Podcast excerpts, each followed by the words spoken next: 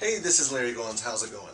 Uh, today I'm going to go over uh, some training with you on the SAFE Act. Now, some of you may or may not be familiar with the SAFE Act. Actually, the SAFE Act is a federal law that was put into place to regulate mortgage lenders and brokers. However, the way it affects investors, there's one paragraph in the general statute that addresses seller financing. Now, in that general statute, in the paragraph, it says if an individual is selling their house and it is not their primary residence, then they must be a licensed mortgage loan broker to be able to sell that property with seller financing. I mean, what is that about? We can't even sell our own house, whether we live in it or not. Now, if you live in it, you're exempt, okay? But if it's a rental property or property you've had for a long time or you're buying to sell it with seller financing, you got to be licensed. Why is that?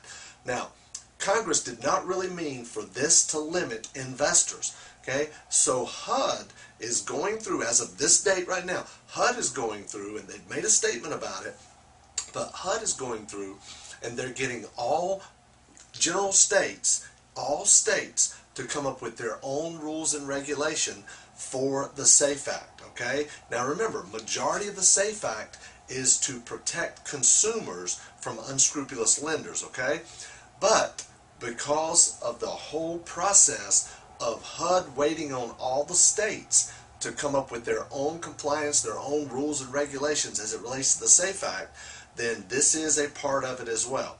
And I've actually been on the phone a couple of times with a gentleman up at HUD in Washington, D.C. about this. And he said what they're doing is during this time frame right now, they are working with the states to come up with their own state compliance rules and regulations. Some states have already adopted the federal SAFE Act as their own. And some have not done anything, and some have adopted their own that's similar to the SAFE Act but has other rules and regulations as well. In fact, like Texas, Texas has, has adopted what they call the T-SAFE Act, Texas SAFE Act, and it's even a little more stringent than the federal SAFE Act. So anyway, if you were selling a property, very similar to what we do with Filthy Riches, okay, where we're buying a house at $5,000, we're selling it with seller financing for $30,000 with a low down payment, and we get payments more than, than you could get if you were renting it out or, or anything like that because we haven't even done the work to it yet, okay? So if you're selling a property with seller financing, the guy at HUD told me, first of all, you have to look for your own local state's rules and regulations. And what you'll do is you'll contact your state's banking commission. In fact, if you will Google the word, say you're say you're in Arizona, you Google Arizona Banking Commission, okay? And you will find their website, and then you start searching about the Safe Act or seller financing. You will even get a phone number. They typically have counsel on staff and you could call them and ask them, say, I own a house or I'm getting ready to buy a house and I'm going to sell it with seller financing. So what do I need to do to stay in compliance with the SAFE Act or is there anything I do need to do? So you can do that and I would suggest you record the phone call or you ask them to email that to you and let you know or email you the paragraph or the general statute or whatever it is for that state that lets you know that you can do this, okay? It's been my experience that I have found that in doing this in multiple different states, we always do this, we always follow through, but I got to tell you, most of the states, most of the realtors, most of the attorneys, most of the title companies, they don't even know anything about this. They are closing deals every day and they have no idea about anything regarding the SAFE Act and seller financing. So I just want you to be aware okay? Because this is something new, nobody's enforcing, nobody's doing anything about it, but I don't want you to make any mistakes because I'm doing it and I'm doing it right and I'm following through and you can too. So first thing you have to do is contact your own state's banking commission and see what kind of rules and regulations they have, all right? Now, if they don't have any, then I would suggest you follow the Federal SAFE Act. And here's the deal, okay? When I spoke with the gentleman up at HUD in Washington.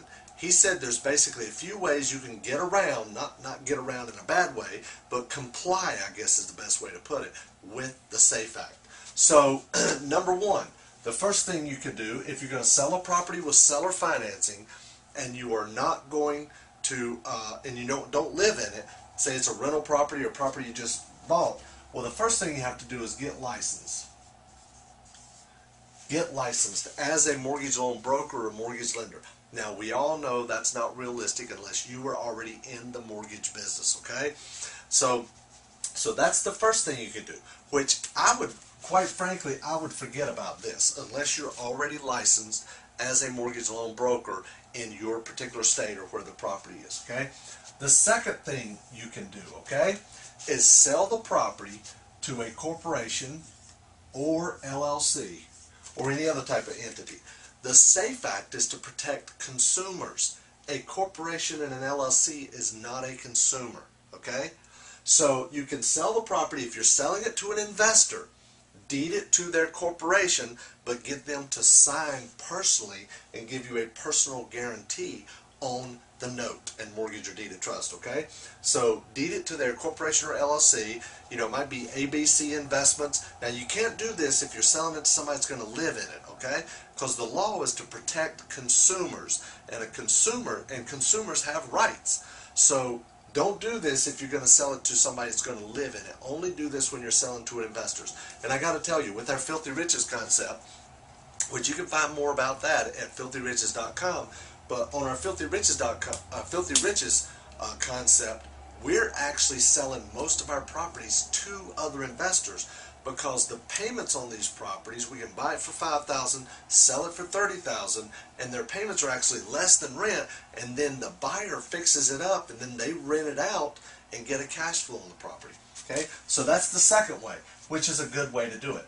Now, the third way is also a great thing you could do. You can pay a mortgage loan broker. They call it an MLB in the business, okay? A mortgage loan broker.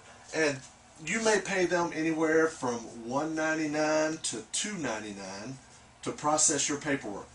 Now imagine this. You were selling a house for $30,000 with maybe, I don't know, 1000 or $2,000 down. And you're financing, say 2000 down, you're financing 28 grand. You can't even take your own application. You can't process the paperwork, which by the way, what you do is you go to docmagic.com to get the paperwork done. And they're guaranteed to be state compliant and compliant in all 50 states. That's where we get our docs, that's where most mortgage lenders and mortgage brokers get their docs too. So, but you can pay a licensed mortgage loan broker $199 to $299 to simply take the 1003 credit application and to process the paperwork. There's not even any paperwork to process. Doc Magic has all the paperwork. And all you do is send the terms over to Doc Magic, you send them to the mortgage lender, and then they send them over to the attorney or title company. Okay? But if you want the mortgage loan broker, they can order your VOEs, your verification employment, your verification of rent if you want to. They can run the debt ratio, they can pull the credit, they can do all that stuff for you. And here's the best part. This 199 to 299, you don't even have to pay it your buyer can pay that. In fact, when we sell a house like this on eBay, we put it in our listing terms that the buyer pays all the closing costs, which usually runs around 750 bucks.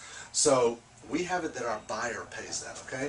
And the fourth way that you can sell this property and still be in compliance is sell it either on a lease option, okay, or sell it on a land contract. All right?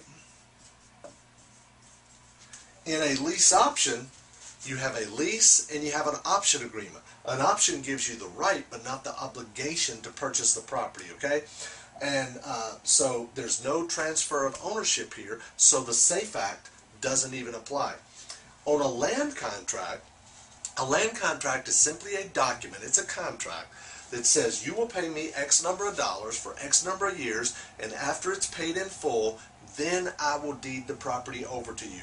There's no transfer of ownership with a land contract, so it doesn't apply to the SAFE Act as well. So I hope this really helped you to get more information and understand more about the SAFE Act.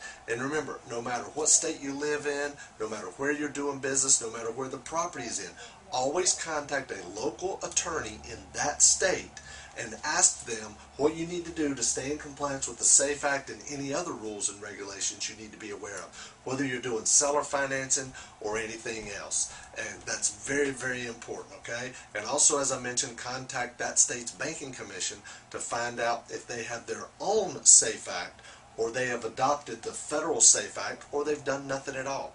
Because as of right now, all you have to do is comply with the state rules and regulations. So I hope this really helped. Thanks a lot. Remember, there's plenty more of these videos like this, training videos on all different topics, as well as articles and special reports, and, and we're always doing webinars and training teleconferences over at larrygoins.com. Thanks a lot and have a great day.